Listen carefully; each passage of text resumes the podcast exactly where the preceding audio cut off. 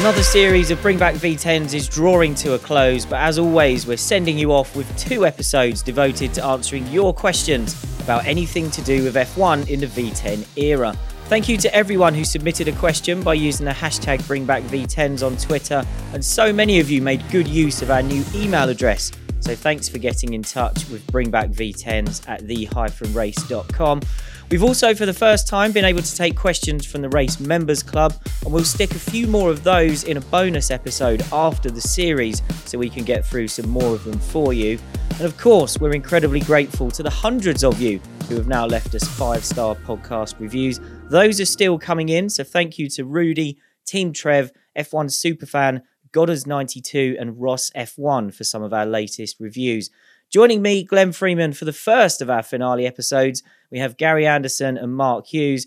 And gents, I can tell you that you're becoming an in-demand partnership in these end-of-series episodes, as quite a few of the questions we receive are now directed at one or both of you specifically. As always, at the end of the series, there's no traditional opening question, but you've both seen the list that we're tackling today. So, Gary, as usual, there's a smattering of Jordan-related questions for you, but is there a question that stands out in particular that you're looking forward to? I think it's a bit about the 194. That was a car that was very sort of close to my heart, I suppose you might call it, in a very, very difficult year. The 194 would be a nice question to get to. And Mark, anything stand out for you? Yeah, I like the question asked by Tarun Lutra, I think is the pronunciation, about Michael and Mika. I quite like that, getting into that. Yeah, that's good. I'm looking forward to that one as well. So we'll get on with the questions, because we're being a bit ambitious here and trying to cram in a few more than we usually do. Chris Parrott asks, could you explain the loophole that teams like Williams and Jordan exploited to avoid the ugly cockpit protection deployed by other teams in 1996, and what advantages did it give them? Well, lucky for us, the man who came up with those cockpit sides for Jordan is here. So, Gary, the Jordan 196, of course, one of your cars. What was the loophole in the rules here, and what was the process at Jordan for realising you could do this? Well, yeah, obviously, the regulations were changing all the time, safety-wise, and I was at a meeting in London with the FIA when this was being discussed. And it's interesting because, the big team people, you read their faces, and I'm talking here, Patrick Heads and Ross Brawns and whoever, you read their faces as these things are being, put forward, and you think, are they seeing what's supposed to be happening here? And I was always somebody that sort of tried to look behind the request to see if I could find a solution to it as quickly as I could. And I remember that one, actually, phoning up a guy called John McQuillam, who was our composite specialist at that point in time in Jordan, and saying to him, what do you think if we tried this? Could you lay that out and see if it makes sense? Because I was very happy to accept it as normal, as long as others looked confused, and we thought we could find a solution. And I must admit that Ross and Patrick at that point in time both did look confused, but obviously Williams did find a solution to it through Adrian, I suppose it was. And Ferrari never found a solution to it. We used to call their car the skip because the cockpit section on it just did look like a skip. The solution we found really was to reverse the rollover bar. Now, there was a height for the rollover bar, and there's a line from the rollover bar rear upper one to the front roll bar that has to clear the driver's helmet. So we were able to reverse our rollover bar and then put a fairing on the front of it to bring it forward, i.e. to the normal location of the air intake to the driver's helmet. And because of that, then the headrest was offset from that parallel line. So the back of the line, the main rollover bar, was further rearwards. So that was how we complied with it. Then obviously the engine cover took off from there. But it was a bit of a sad thing for me, to be honest, because we did it. Obviously structurally it was exactly the same. The only thing would be the pointy part of the rollover bar was further away from the driver's helmet. And when we went to the first race in Australia, we had lots of sort of complaints about it. And Ross Brawn actually vocally, I think, reported to some of the media, mainly the the press, the daily press, that Gary Anderson had built a death trap for Martin Brundle, and I didn't think that was very fair in a formula or in a sport where, you know, you're only that far away from, at that time, you're only that far away from potentially a huge accident which could end up in the death of a driver. And it's something that I've always sort of respected was, you know, safety. And I did consult with Ross a few times about that, especially at our next FIA meeting, and told him what I thought of him, and acted opening his mouth and saying something about it. And of course, as we'll come to in a bit, because there is a question about it, the safety of that Jordan was put to the test that weekend. Yeah, it was put to the test, and you know, it's always dramatic because it could have ended up in a very different set of circumstances. But as for the rollover bar, there was no safety problems. It basically had the rollover bar reversed, so it got the cockpit sides down. And in reality, you know, never forget the aesthetics of it. The driver's helmet, the safety was still there with the headrest each side of it. The cockpit sides were higher. It was a much better aesthetically looking piece of kit than Ferrari's skip. Yeah, I mean, we discussed the 96 Ferrari earlier in this series and revisited some comments from Eddie Irvine, who I think they were pretty much his words when he saw it unveiled. And just on that Ferrari, John Barnard has said that his aerodynamicist at Ferrari at the time basically thought that the higher you went with the sides, the cleaner the aero you would have. And John has accepted that he should have been paying much more attention to the work they were doing in the wind tunnel and the results they were getting. But let's move on. We got a question from Adam, who asks, he says, the Bridgestone Michelin tyre war is often talked about, but what about Goodyear versus Bridgestone? What led to Goodyear's departure? How much notice were the teams given? And as McLaren jumped to Bridgestone first, how did Ferrari end up closer with them than McLaren? I'll quickly answer on the notice the teams were given, as one thing I can slot in is that Goodyear didn't give the teams the contractual notice they were obliged to, which is why McLaren and Benetton were able to jump ship early for 98. But Mark, you've always been a fan of tyre wars. I think when we've discussed in the past rules we should bring back, you've said that you'd like to see it come back again. You covered the Michelin Bridgestone years in great depth. What did you make of the 2 years we had of Goodyear versus Bridgestone? And do you think that some competition coming in perhaps gave Goodyear a bit of a wake-up call after they'd seen Pirelli off in the early 90s and then had it all to themselves? Yeah, I often got the impression that, I mean, give you some background. Goodyear was always the dependable supply, would supply the whole field if necessary, and very often did. It was the fallback, and it carried F1 pretty much single-handedly, both before Michelin arrived in 77 and after it left, end of 84. Almost throughout, Goodyear was the default choice. I say almost, because at the beginning of 81, it was facing a lot of cost pressure, got fed up with supplying the whole field while Michelin just chose its own partners, Renault, Ferrari, etc. And so Goodyear pulled out, leaving Michelin to supply the whole grid. And then halfway through that season, Goodyear came back supplying only three teams. So it sort of turned the tables on Michelin. But then Michelin pulled out, and the remainder of the 80s, much of the 90s, Goodyear was back as a standard supplier, occasional presence from Pirelli, but that was never established as a good alternative to Goodyear. It wasn't really the competitive choice. But then Bridgestone came in for 97. They announced at 96 that they were going to come in. And almost from that moment of that announcement, Goodyear was getting ready to pull out. It was under a lot of cost pressure. And you got the feeling it didn't really have the stomach for a full-on war, because it would entail doing lots of new qualifying compounds and lots of R&D to keep the development going. So I don't think that they really were really up for a strong competition. And Bridgestone was very strong. It came in 97, and it came with Arrows and Prost, neither of them big teams. And you could see in that year there were several races where those cars had a tyre advantage. So for a company in its first year, that was highly impressive from Bridgestone, and there was a bit of a scrabble from the top teams to get on them, and McLaren obviously won the title on them in 98. So, yeah, I don't think Goodyear really wanted a tyre war. It was facing a lot of cost pressure, and I think, you know, from the moment that Bridgestone announced that it was coming in, Goodyear was looking to get out. And Gary, your Jordans were on Goodyears for 97 and 98. Were you ever wishing during those years that the team had been running the Bridgestones? Well, you know, we'd come through our Formula One career with Goodyear as such, with Jordan. So yes, you obviously want to have the best tire, the quickest tire on the car.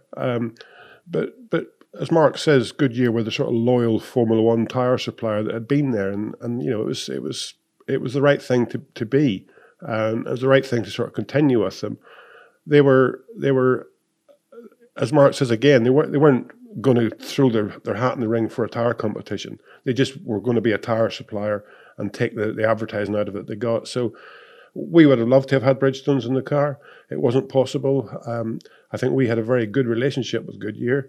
And with the tires, and we worked hard with them, but you know, whenever somebody else comes in that's going to throw everything at it to make a better tire, then you obviously wish you were there, because the black round things at the end of the day are what makes the car go fast or go slow. And if you got one tire competitor that's got a better one than the other one, then you want to be there with them. But you can't just keep changing willy-nilly every race meeting. Maybe that's what they should do. Maybe there should be a truck outside in the paddock, you know, with a bunch of tires from every manufacturer possible, and you go and choose yours on a Thursday afternoon or something. That would make a real tire war, wouldn't it? I wonder how many people would choose the current Pirellis that we have if we were doing that every weekend.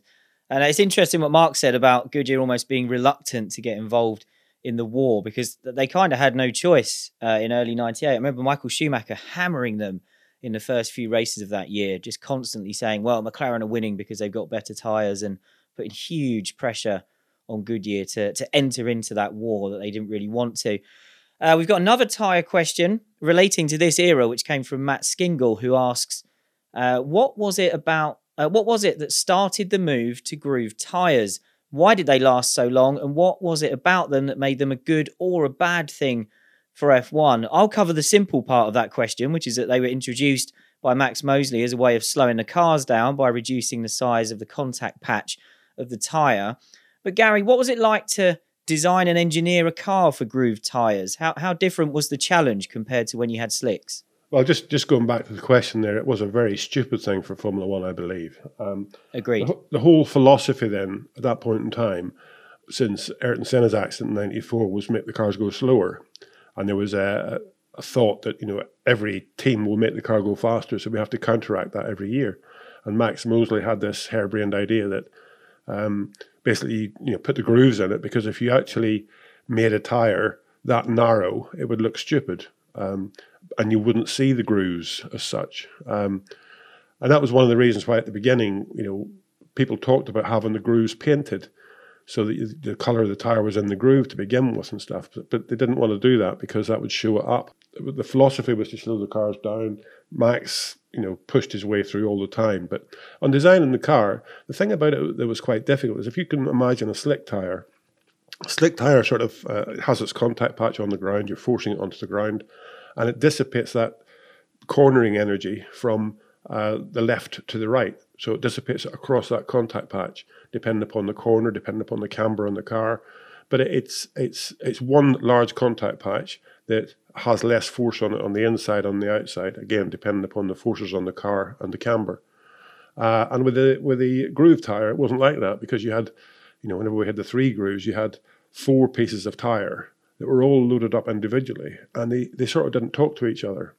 So one of them would be carrying most of the load, and then because the load got too high for that part of the tire, it would give up, and it would slide a little bit, and then another part of the tire would pick the load up. So if you could imagine riding like a motocross bike with a big chunky tire on the road, it sort of walked across the road. It didn't really understeer, but it just walked across the road laterally.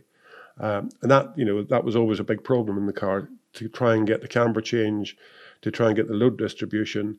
One of the most important things really, I suppose, was that you initially, the tire would grain badly. As it wore, it would just tear itself to pieces, because those individual bits of the tire weren't capable of taking the load that you're putting into it, so they'd tear themselves off. And that's why, you know, whenever we looked at graining back in the groove tire era, the graining would come, it would clear up, and you keep going, and you could keep going to more or less a slick, and people were worried about that, obviously, because again, the Michelin and Bridgestone war was about the fact that if you wore the tire out, the tire would get wider, the contact patch would get bigger than the regulations allowed it to be.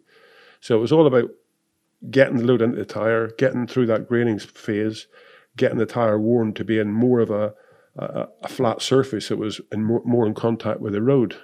As far as the geometry of the car was concerned, the geometry of the suspension was concerned, it was just about, you know, trying to make sure you minimized any changes in that geometry, quick changes.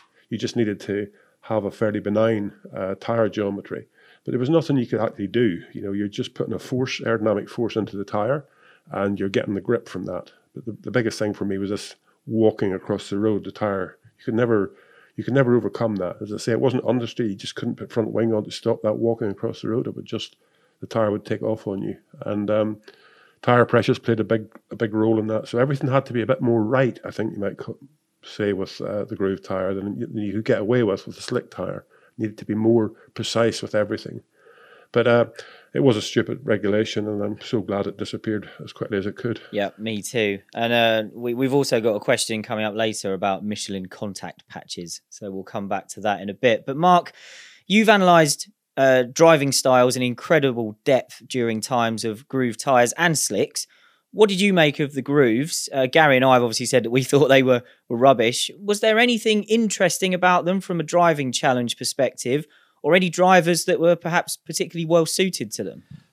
They weren't that great. As you say, it was an easy way for the FIA to control lap speeds, but it made the cars less F1, if you like, to watch. The grip was reduced. It reduced the difference that a driver with a big balls commitment could make. Mansell would have hated these tyres. Superficially, it made the cars look more spectacular, actually, but because they were sliding more, but it was actually much easier. It was... Everyone adapts, and within a while they were getting some pretty impressive grip levels from them. But in terms of driving style, it made it a bit more specialised, I think. Drivers finding ways of getting rotation on the car, because that had suddenly become more difficult. So, as ever, the top guys found a way of doing it quicker than the others, and Schumacher and Hakkinen were the standouts, but they'd have been the top drivers regardless. It was just a slightly different task. Now, I wasn't particularly a fan of them.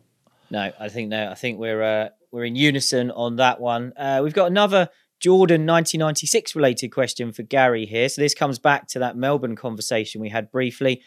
Thomas Mason asks, what were your thoughts after Martin Brundle's crash at Melbourne in 1996, especially that he was raring to go again in the T car not long after? And I have to say, Gary, before you come in, the images of Brundle running up and down the pit lane before the restart and sticking his thumb in the air saying he's okay, to me, they're almost as memorable as the crash now.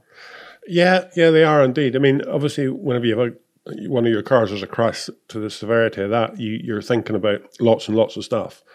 And basically, he obviously hit the back of somebody else's rear wheel. I think it was David Coulthard, maybe. And that lifted his car up in the air, and it actually broke the front of the engine off on the back of the chassis, the front casing.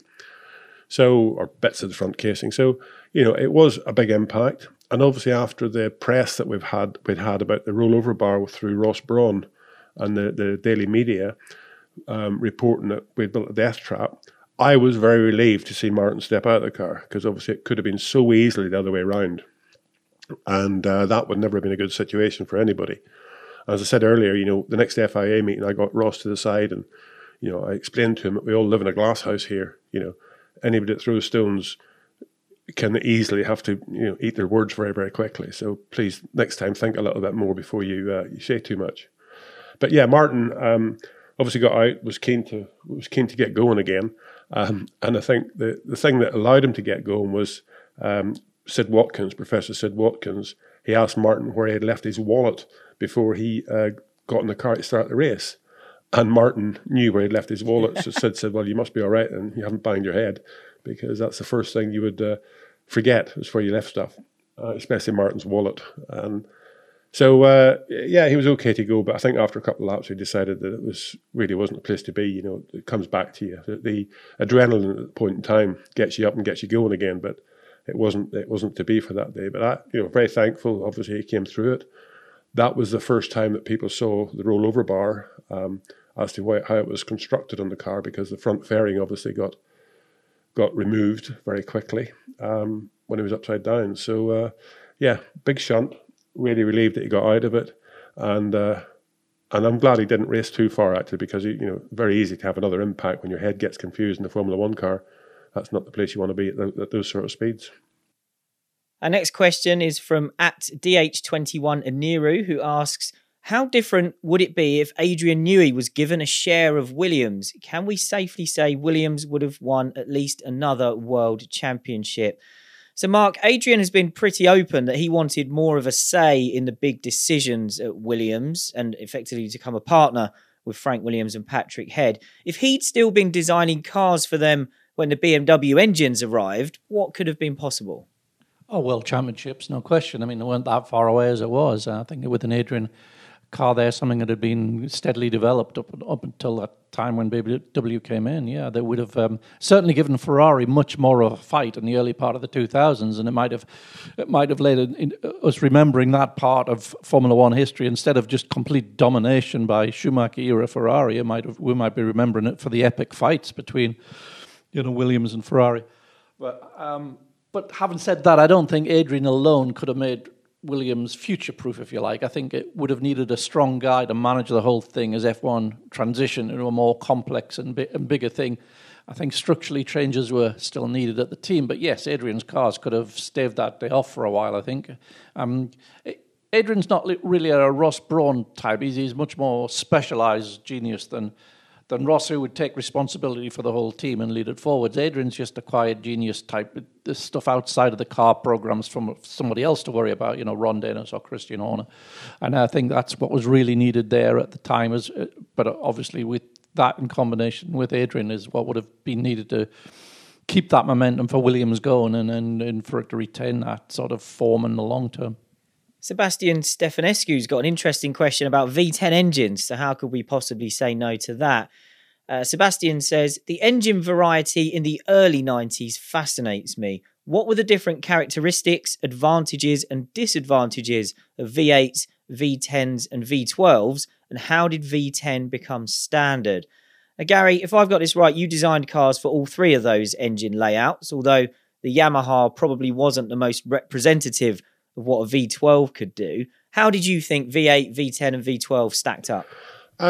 Yeah, I mean, all of them, to be honest, as a number of cylinders was never a problem. It was just to get a good one of whatever you had. That was the biggest thing, to be honest. And it was good V8s, there was good V10s, and there was good V12s. As far as a car packaging was concerned, the V12 was a bit of a monster. In our case with the Yamaha, it was a very heavy monster. And it didn't have the performance. Now, that said, you know, we made mistakes in 92 as well, but the Yamaha was very unreliable. Engine to engine was just a different dimension. You know, honestly, you could have the feeling to the driver on the lap time was like 100 horsepower would just come and go. So I think everybody honed in on the V10 because for the formula and for the engine companies, again, as I say, you could get somebody could get it right with a V8 and it would be a good engine, and then everybody would have to chase that down. So having all the different engines available to Formula One was never a good solution. It could be a very, very costly solution for the team, for the engine manufacturer, for everybody. So I think it was right to focus on the V10. It was a nice compromise between the V8 and the V12. As we saw, you know, the engine RPM, you know, it increased dramatically once the focus was there. The V10s got up to something like 20,000 RPM, which was, you know, just a sewing machine going flat tack. It was really impressive.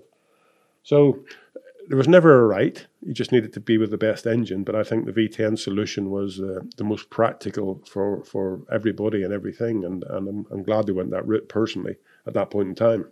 So am I, because it gave us a podcast name. And going back to that Ferrari 96 episode, or 95, 96 episode we did, we talked there about the fact that John Barnard was at Ferrari, who are obviously all about the V12s, and he'd been trying to get them to look into V8s and V10s for a long time. But let's move on. Mark Rue Wijatunga asks, are there any parallels between George Russell moving to partner Lewis Hamilton at Mercedes to Felipe Massa's move to partner Michael Schumacher at Ferrari?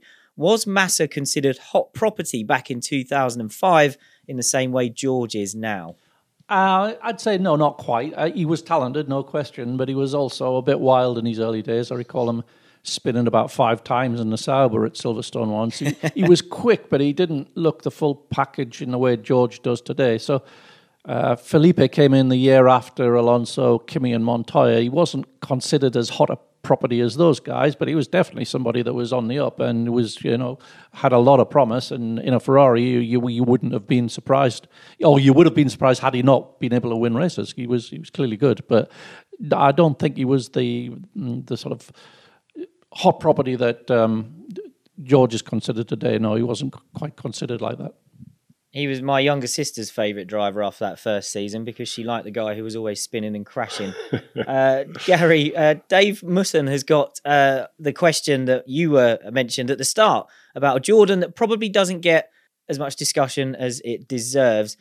Dave's question is that the Jordan 194 was the car that got me hooked on Formula One, but it's hard to find out much about it. Did it carry similarities to the 192 and the 193 cars? Why doesn't it get mentioned much? And was it an underrated Jordan? Oh, there's lots of reasons for everything, Dave. Basically, you know, 1991, the 191 Jordan, it cost a lot more than Jordan thought it, the weight Jordan thought it would do to run a season and build Formula One cars and stuff. So basically, by the end of 1991, we were more or less broke. So 92 and 93 were about trying to survive. We got the Yamaha deal because it came with some money. Then, you know, the Sasol appeared and so on and so forth. So it was about doing the best we could. The 92 car was a completely new car because we had started designing it during 91 before we realized that we were broke. But the thing was that it wasn't a good car. We had the performance of the car wasn't bad when it was right, but the engine didn't work very well. We had a problem with the gearbox, and it took us quite a long time to get on top of that. So the 93 car was then a carryover of that chassis with Brian Hart's V10. Now, whenever I first went to see Brian Hart's V10, it was one engine, dyno-bound, you know, pipes everywhere and stuff. So it wasn't a car, an engine you could put in the car. And when we decided to change from Yamaha to that engine, that, you know, that's the condition it was in. It was a V10. It was a lovely little engine, but it was never had been built to go in a car, or never had been assembled to go in a car yet. It was always a dyno engine. So 93 was a survival year. In 94, then we put our heart and soul into the car because Brian had got through his teeth and problems with the engine. We felt we had learned quite a bit again for Formula One. The structure of the team was getting a bit bigger, so we could cope with actually racing and designing and building a new car. So 94 was a car that, you know, I put my heart and soul into it, and I think everybody at Jordan did as well because we needed to make a step forward. And we started the season, I think, very, very well with it. Aida Rubens was on pole. Rubens was on the podium, sorry. And, you know, a third place finish for Jordan at that point in time was something fairly big. Then, obviously, the Imola weekend happened. Even before that, you know, Eddie Irvine got banned for 3 races because of his indiscretions in Brazil. So the start of the season was pretty tough, but the car was reasonably successful. And then we had, as I say, Imola. Rubens had a massive accident in the first qualifying on the Friday. Then we had Roland Ratzenberger killed on the Saturday, and we had Ayrton Senna killed on the Sunday. And that threw Formula One into turmoil. There was changes going on, you know, every race meeting, to be honest, with the car. So we never got to show the true potential of what the 194 would have been. But as I said earlier, with the rollover bar stuff, I always welcomed change. And whenever we were at Jerez, I think it was testing, and we got the news through that they were going to shorten the diffuser by, you know, 250 millimeters or whatever it was. And, you know, all the rest of the teams were fighting and battling with this. And we got the floor of the car and got the jigsaw out and cut 250 millimeters off and put it back on again and went out and seen what would happen with it. So we reacted to the situation as that season progressed as best we could. And the whole progression of that season was to cut, you know, reduce the downforce of the cars, reduce the cornering speeds. There was chicanes being put everywhere, straw bales, tires, you name it. And we weren't, you know, as big as other people. I suppose we didn't have to go and ask anybody, could we do this? We just did it. And that made us a bit more reactive. So part of the success of the 194 came from that. But the car, I think, was better probably than the season allowed us to see because of the changes that were going on all the time. It was a good little car. It was a good car to drive. And the drivers liked it, basically. It was something you could get into and you know, get the welly down and get performance out of it.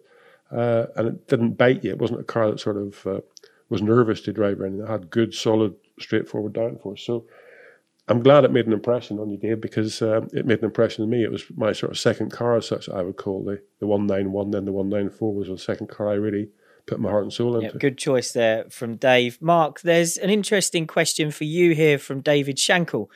He says, I enjoy Mark's writing and respect his opinion. I was surprised a while back that he stated in reply to a comment on an article of his, Alain Prost would not be in his all-time top 10. He'd definitely be in my top 10, probably top 5. So I guess the question is, where would Mark rank Prost and why? We've got to be careful with this one. Yeah, I mean, all the fans have all got their own heroes, and we're all sort of impressed by different things, and Prost's got a very loyal following. And look, there's no question, he's one of the greats. I'm not saying otherwise, and I certainly wouldn't put him very far outside of any notional top 10. He was an amazing combination of speed, technique, guile, and he was a total operator as well out of the car. But for me, championship points, they're just arbitrary measures, something to provide a narrative for the outside world. So there's a title battle to be entertained by. They're not the absolute arbiters of the greatness of a driver. Who decides what the numerical difference is between a first and a second place? It's just a made-up tabulation. So if you like take Prost 2 seasons alongside Senna at McLaren and forget the point system, they were far the best cars. So it was, if one absolutely trounced the other one still only got 3 points less. So just let's look at how many times one outperformed the other, man against man. And then the races where it's possible to make a fair comparison, taking out mechanicals, etc., Senna beat Prost something like 17 times to 7. In qualifying, the stat is 28-4. By an average of around half a second. By that measure, Senna absolutely roasted Prost, and I don't think any of the real greats would have been outperformed by anyone to that extent. Jim Clark or Jochen Rindt or Gilles Villeneuve or Michael Schumacher. For me, performance trumps all, and I'm less impressed by someone who just measures out all the elements in a clever way, and that's definitely a skill, and it's one I got huge respect for, but it doesn't inspire me. It's not a very inspirational thing. So that's why it's such a personal choice of who your top drivers are. That's a fascinating answer. Good description. Hopefully David is satisfied with that one. Jay Menon asks, what are your thoughts on Juan Pablo Montoya's time in F1? Do you think he would have flourished in a different environment other than Williams or McLaren? Now, Mark, we've spoken in the past about some of Montoya's traits that maybe meant he didn't get the best out of himself consistently enough in F1. So let's focus on that specific element about the teams he drove for. Do you think there was another team on the grid that might have been able to get more out of him? No. I think his character traits were so sort of full-flavoured and his personality so sort of intuitive and dismissive of any other way than his. He'd have had much the same career anywhere. I think he was better suited to Williams than to Ron Dennis era McLaren. And I'd say of the top teams of that time, he was probably in as close to an ideal environment for his personality as it was possible to get at Williams. It was a bit looser, it was a bit more informal, it was a bit volatile sometimes, but that was fine by him. He did his best stuff in volatility, in ambush. He couldn't have been tamed into something that was able to access all his talent all the time. He just isn't. He's not wired up like that. His attention span's not long enough, for one thing. He's just a free spirit. And that's why he's so popular. Among all the questions and comments we get so many requests for more Montoya episodes. So we'll find a way to do some more. But make sure you go and check out our Montoya 2001 episode because, yeah, the whole thing's devoted to him. Gary, Matthias Forsland asks, if you remember dealing with his dad in the late 1990s on a project to display dashboard information via a display on the driver's visor, similar to the technology used by fighter pilots. Matthias thinks the people behind the project met with you and even used one of Ralph Schumacher's helmets to try it out. So do you have any recollection of that? Well, yeah, I do have a vague memory of it, to be honest. I can't say, Matthias, I remember it was your dad that I met with, but I know we were pursuing something of that nature through that period in time, 97, 98 or whatever it was.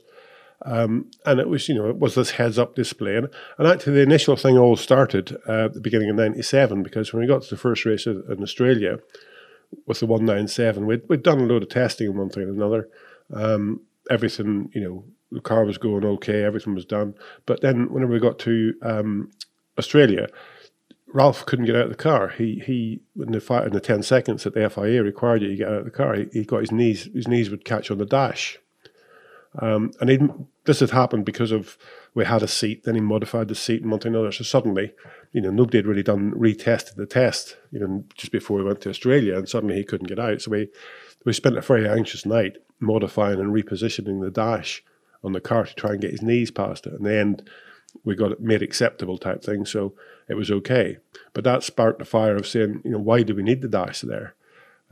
Could we get rid of something? And that's whenever we started pursuing the heads-up display a little bit. Just from that same point of view, you know, so it exists, the technology exists, why aren't we using that sort of stuff? But it never went as far as actually doing it, running it in a car. I know we had some visuals in a visor that we would test it in the workshop and put up and saw whether it, you know, affected your sight, because it's very close to you. That's the problem with having it on the visor. It's very close to you, so your field of definition has to change quite dramatically. And that was, at that point in time, that was the reason we decided to step away from it a little bit. It needed a slightly different technology where it could project it maybe further forward somehow, but we never pursued it any further than that. So. I don't think anybody uses anything of that nature now. There maybe be some of the teams with little lights or something in the visor to catch the corner of your eye, but I don't know what they're really up to. But I don't really remember your father, Marius. But thanks for writing in and remembering it, because it's funny how the steps in life you go through as you do cars. I mean, there's just so much stuff goes on around you, and there's so many good ideas that get dismissed, and that's obviously one of them, because I think it still would be a very good thing if it could be done correctly. We often get questions and requests to do an episode on the tyre ruling in late 2003 that worked against Michelin and favoured Ferrari and Bridgestone. We will definitely do a full episode on that weekend in the future, but for now, let's quickly tackle it here. Mark, we had questions from Sebastiano Russo and Fernando Morcillo about this, asking how much do you think the changes Michelin were required to make to their tyres from the Italian Grand Prix onwards swung the title race in favour of Ferrari, and would Montoya or Raikkonen have won the title without that ruling? Well, it definitely had an adverse effect. It took Michelin away from its development programme at a crucial stage late in the season. It had to redesign its tyre to meet an interpretation of the regs that hadn't been made before, so whether that was a correct interpretation or not, Gary would probably be better qualified to say, but it was definitely an off-track political assault from Ross Brawn and Ferrari. It was like a move on the battlefield, if you like, that helped Ferrari win it. But pre-season, Ferrari had been screwed by the fueled-up qualifying regs, which was a Williams-inspired development. So they're all just blows on the battlefield, all fair in love and war, really. Would Kimi or Montoya have won it? Yeah, maybe, because they came close as it was, so quite possibly, yeah. Yeah, I mean, just one of those things that you can relate it back to this year even in Formula One with Red Bull and Mercedes, you know. If you can't do more yourself, then the best thing you can do is try and get the other team to do less. And that's really what all this flexible rear wing stuff and running with, you know, fuel sensors, or that's all that stuff is about, is trying to make sure the other guys aren't focusing on developing, that they're having to focus on coming up with solutions to a given problem that another team has given them. And that was what, you know, Ross Brawn and Bridgestone did. They brought it to the FIA's attention that this tyre width was changing the rate, was getting bigger than the regulations allowed for with the tyre wear. So that meant that Michelin had to go off and do something instead of focusing on making it better. They had to just make it comply. And that meant that Bridgestone could stand still and that Michelin wouldn't have the opportunity to overcome them. So, yeah, six of one, half a dozen of another. But you always try to do that with your team that you're nearest competitive with. Try and find some reason to throw them in the mire, and they have to get out of it. Yeah, that's the short version. We'll do the long version another time, and Gary and Mark will probably join us for that as well. Gary, the next question is about a famous missed opportunity for Jordan. Luke Dempsey asks, what could have happened if Fisichella and Ralph Schumacher hadn't collided at the 1997 Argentinian Grand Prix? Given Ralph still managed to finish third, was more than that possible if they'd both had a clean race to the end? Well, look, the first thing would be my blood pressure would probably be better. But, you know, they were two drivers, same time in their career. very competitive with each other, probably too competitive with each other. So you don't mind them trying, but, you know, the most important thing when you got two drivers like that is they respect each other. And, you know, physically made a little mistake coming out one corner. Ralph saw the opportunity and took a dive for it, and it didn't come off. Do I think we would have done better than third? At that point in time, third was pretty good for us. I would think that there's a good chance that both of them could have stood in the podium. I don't know what steps they'd have been on, but there's a pretty decent chance they could have stood in the podium. But the biggest thing it did really was it built a war between the two of them for the rest of the season. You know, instead of having a working relationship of any sort, they fought with each other. You know, they wouldn't come into a driver debrief and be open. They'd have hidden stuff. And their own individual engineers sort of joined their driver, which is what they do. You know, you're a twosome. Your engineer and your driver is together. So Fizzy's engineer and him would keep secrets away from Ralph.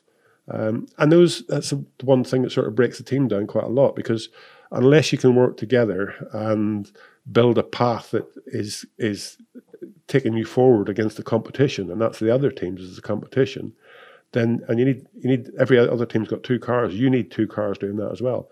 And that's really what hurt us that year more than anything else, was the fact that we never really got the team to work as one. And it was very difficult to pull together. So I think not only the race in Argentina had an effect on the race in Argentina, but it had really an effect for the whole season. We've got a couple of 1999 related questions next, so we'll split them between you both. And Mark, we'll come to the question you mentioned earlier from Tarun Luthra first. Who asks, would Michael Schumacher have won the title in 99 if not for his accident? And who do you think was better, Mika Hakkinen or Michael?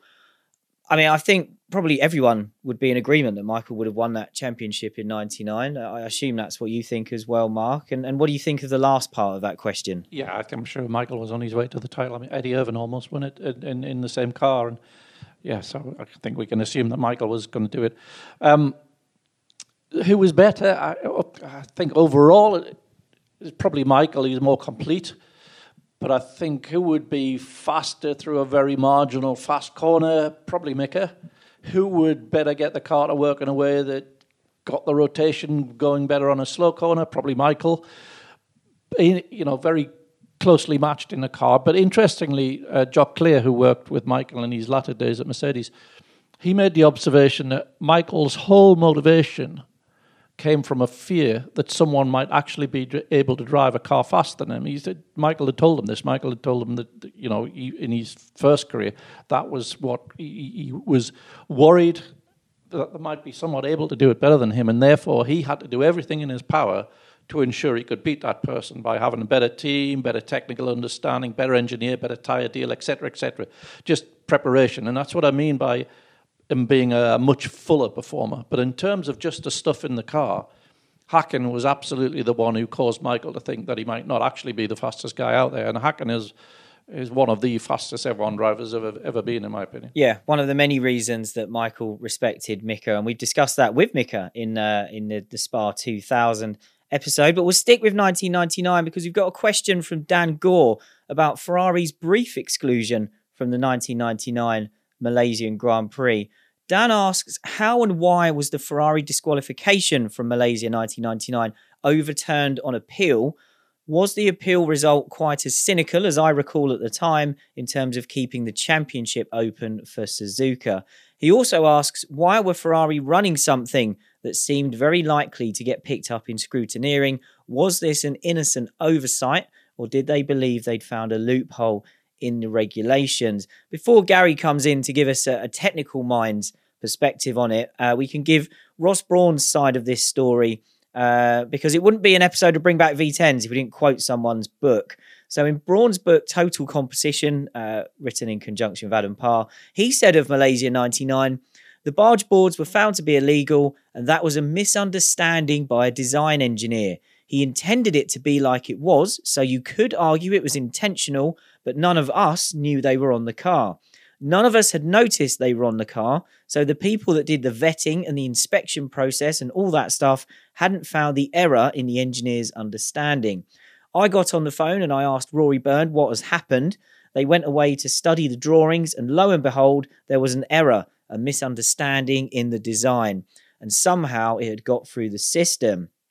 And talking about the appeal, Ross said, in studying the regulations, we realised there was an interpretation that you could present where they weren't illegal. Everyone knew how the regulation was applied, but the wording of the regulation, the intention of the regulation, and the application of the regulation may be different things. And Ross also said that the FIA came to Ferrari's wind tunnel to witness a test of the barge boards to show that even in their illegal state, there was no performance advantage, which supported Ferrari's case that they screwed up. So, Gary, you had a competitive car in 99 with Stewart. What did you make of all this fuss in Malaysia about Ferrari's barge boards and those comments there from Ross effectively explaining it? Well, what I've always found from the big teams is that there's a junior engineer out there somewhere that will get the rap very, very quickly. And this is just the same example. You know, mistakes are mistakes, that's for sure. You know, engine guy made a mistake and suddenly, sorry, the engine isn't a 3.5 litre V10, it's a 4 litre V10. But that was just a mistake. You know, we drilled the holes too big in for the pistons. But the barge boards themselves, I don't believe I could see a reason for there being a benefit from it. And I'll come back to that in a second. However, the infringement was basically that when you look from underneath the car, you have to be able just to see one surface within a certain height. The barge board was sitting at a bit of an angle, so the top of it was either wider or narrower, I'm not quite sure, than the bottom of it. So in effect, you could see the whole of one side of the barge board, the inside or the outside. I believe it was the inside. And I can understand, yeah, the top bracket being a little bit shorter than it should have been or something. But those are the sort of things you've got to be on top of. Those are the sort of things that, you know, that shouldn't happen. And especially in a team like Ferrari, it shouldn't happen. So the problem was that really in Malaysia, the car was scrutineered. It was found illegal. Then the car was taken away. And so all that's gone. All that then becomes just a mythical thing. You know, how much was it illegal? How do you reproduce that? The car's stripped down, it's in Maranello, whatever. And so the appeal goes through and it's all okay. Now, going back to the point I made earlier, you know, whenever you talk about these barge boards, they're an airflow turning device. And then that generates vortices. All those corners that you see at the back of it, I mean, the barge boards on the Ferrari in that time are a fairly simple thing. They were a big radiused sort of turning vane. But how you shed the vortices off that makes them work more efficiently or not efficiently. So by having them at an angle, there's a tendency for the flow to go over that top trailing edge corner, which sets up a different set of vortices. So if they were able to use that in some way, then very simply you could say it was an advantage. The fact that they say they did some wind tunnel tests and couldn't show the advantage, that would be very, very easy to do because you just don't do it in the correct manner. It's all about detail. You look at the barge boards on a current Formula One car, the detail of it is horrendous. How they get one car to be similar to another car, I have no idea, because the tooling and jigging to get all that stuff in the right place must be horrendous. And it's the same with the Ferrari barge boards back then. My personal opinion is it wasn't correct. A junior engineer's mistake, but it was illegal at that point in time in that race, and it shouldn't have been dropped in appeal. Our next question is about Flavio Briatore from Aldus. Mark, Aldus says, Flavio Briatore has talked at length about how the FIA and the other teams did everything in their power to stop him from succeeding, and I'm fascinated by how he shook up the establishment. But what impact did his arrival have on F1? And was he good or bad for F1? Oh, I think he's probably on balance good for F1. Everyone thrives on colour and controversy, and he brought both of those. But he was different to anyone who had succeeded in F1 before. He came from a very untypical, non-racing background, and he saw things differently, thought outside the box a bit, and he was smart enough to leave the technical parts to his lieutenants, and he didn't interfere.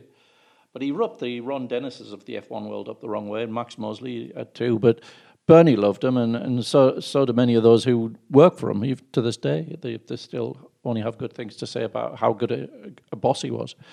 Some say he had questionable morals in business sometimes, but so does F1, so does the wider world, so I'm not going to stand in judgment of that. I think, he's obviously involved in a lot of the sport's most controversial moments, But whether that's good or bad for F1, I think on balance that's good. I think overall he was good for F1. I think it was helpful at that time as F1's popularity was booming in the 90s to have somebody who perhaps saw it from a different perspective. And whether Flavio was doing it deliberately or not, or whether he was trying to wind people up, I always thought that he was trying to look at it maybe as a spectacle and look at it from the fans' perspective sometimes, not just an engineer's perspective. But let's move on to the final question of the show. And with Gary here, it's only right that we get one in about the Jordan 191. Gary, Godders92 says, having listened to the Beyond the Grid podcast with Bertrand Gachot, and that's a show that we always like to shout out here, Gachot recalled the Hungarian Grand Prix of 91, where he and Gary switched the front and rear springs around, and this is what led to him setting the fastest lap and claiming he would have then set pole at Spa, a claim he never got to back up. My question is whether the details of this are true, and do you think he would have set pole at Spa? Well, I'll deal with the last part first.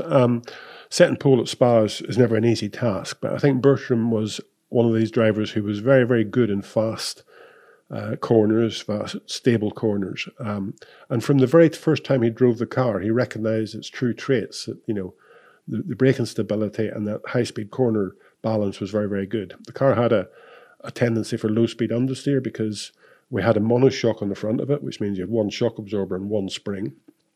And it was, as far as roll was concerned, it was rigid. And on the rear, there was two springs and no anti-roll bar. So the car's roll was defined by the front suspension.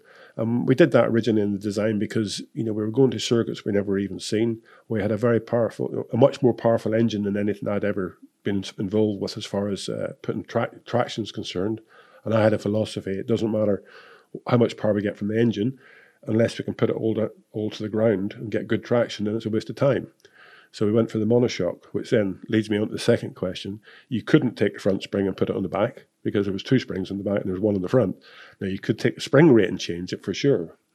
But going back to Hungary, you know, Bertram in qualifying, when you had the qualifying tyres on, he would... turn one, he never made the apex in turn one once in all of the qualifying tyres for over 2 days, because he, you know, you arrive at that corner expecting lots and lots of grip, and you didn't have it, and the tyres took time to get to work like they do nowadays.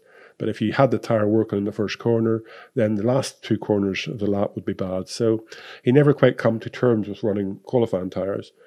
Come the end of the race in Hungary, obviously at that point in time you were starting with a full fuel load of 150 kilograms of fuel, something like that, 160 kilograms, and come the end of the race, obviously the car's a lot lighter, and Bertram pitted him. He put on a fresh set of tyres, soft compound tyres, and he got the lap record, which is, yeah, you wouldn't expect that much more, I suppose you might call it, but I don't ever recall trying to fit the front spring on the back of the car or the back springs in the front of the car, which would be impossible to do.